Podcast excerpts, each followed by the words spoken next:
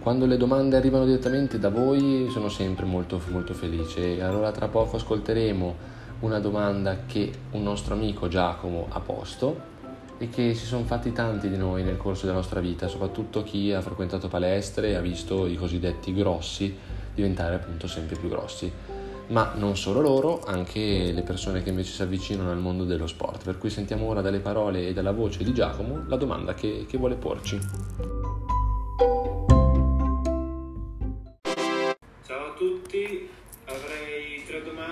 Sulle proteine. La prima è quale sarebbe il dosaggio per eh, persone sedentarie e per le persone sportive, mm, cioè che praticano sia attività cardio che attività di pesistica. La seconda è le proteine in polvere, sia del latte o anche le vegetali, possono, se possono essere dannose per il fegato e i reni e la terza, ehm, se c'è eh, da prediligere le animali o le vegetali in una dieta sana ed equilibrata. Grazie. Che dire, l'argomento di Giacomo è davvero interessantissimo e vastissimo. Cominciamo a dire cosa sono gli integratori alimentari secondo il Ministero della Salute. Sono prodotti alimentari destinati ad integrare appunto la dieta sono fonti concentrate di sostanze nutritive, vitamine e minerali aventi un effetto nutritivo o fisiologico e che possono considerarsi, mm, diciamo appunto, come integratori, come qualcosa che è in più alla dieta. Eh, le proteine rientrano, la domanda che in realtà pongo io è le proteine rientrano in questa categoria?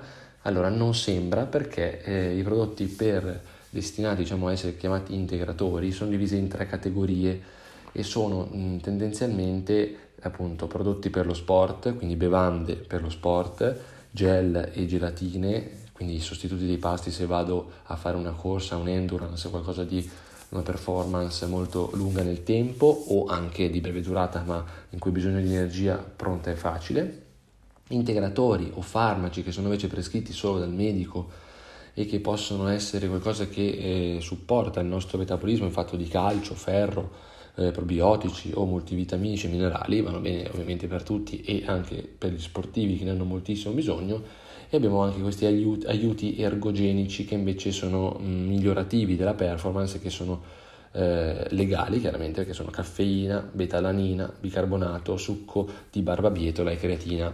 Quindi in queste tre eh, categorie non rientrano le proteine perché le proteine in realtà sono macronutrienti che si possono liberamente e comodamente inserire, introdurre nella dieta anche di uno sportivo. I livelli consigliati dai LARN per chi non è sportivo sono intorno a 0,71 o 1,1 grammi per chilo di peso corporeo, ciò vuol dire che eh, appunto se peso 70, eh, 70 kg avrò bisogno di all'incirca eh, 70 grammi di proteine al giorno nel caso massimo, diciamo se sono comunque sedentario, nel caso dello sportivo avrò bisogno di 1,2, da 1,2 scusate, a, 1, a 2,4 grammi di proteine al giorno per mantenermi e costruire una massa muscolare che mi, porta mi porti a, a, sopportare questa, appunto, questa, la mia sport. Se sono in ipocalorica, proteica, sportiva, quindi se ad esempio sto preparando una gara, posso arrivare fino a 3,3 grammi per chilo di peso corporeo lì chiaramente eh, ho dei limiti perché 3,3 grammi non posso portarli avanti nel corso del tempo perché sono tantissimi e affaticano veramente il nostro metabolismo. Anche perché tutte le proteine che non riesco ad assimilare nel corso del, del pasto eh, vengono smaltite, vengono smaltite e vengono ridotte da aminoacidi con un lavoro del metabolismo appunto epatico e, e poi smaltite coi reni per cui ho un sovraccarico, non posso durare, non posso perdurare questa dieta, questa dieta ipocalorica iperproteica per più di una settimana direi. E queste sono le, le, diciamo, le, le, linee guida che consigliano, che vengono da consigliare a chi appunto si approccia al mondo delle proteine. Quindi proteine in polvere non sono bandite al 100%, però sono mh, piuttosto inutili se ho una dieta sana ed equilibrata, come dice il nostro amico Giacomo. Chiaramente sul fatto proteine animali versus proteine vegetali abbiamo aperto un gran dibattito giustamente eh, perché le proteine animali sì sono molto più nobili, bisogna vedere a che, a che eh, sostenibilità ci rivolgiamo. Le proteine animali abbiamo visto che l'uovo, il capostipite, con la sua nobiltà, diciamo, è la proteina nobile per eccellenza, fino ad arrivare alle proteine vegetali che sono comunque assimilabili e ben accettate dal nostro organismo, ma eh, in maniera inferiore rispetto a quelle animali.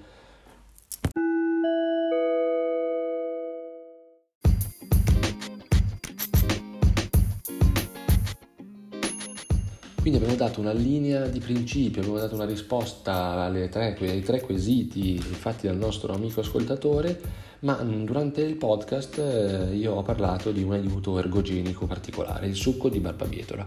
Forse non tutti lo sanno, questa è la curiosità del podcast di oggi.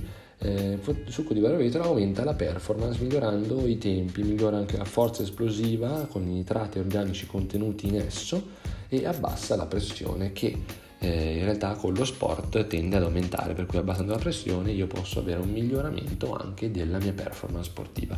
Si è visto in numerosi studi, soprattutto legati a sport quali l'apnea, quali la corsa, che sono sport in cui la respirazione è fondamentale.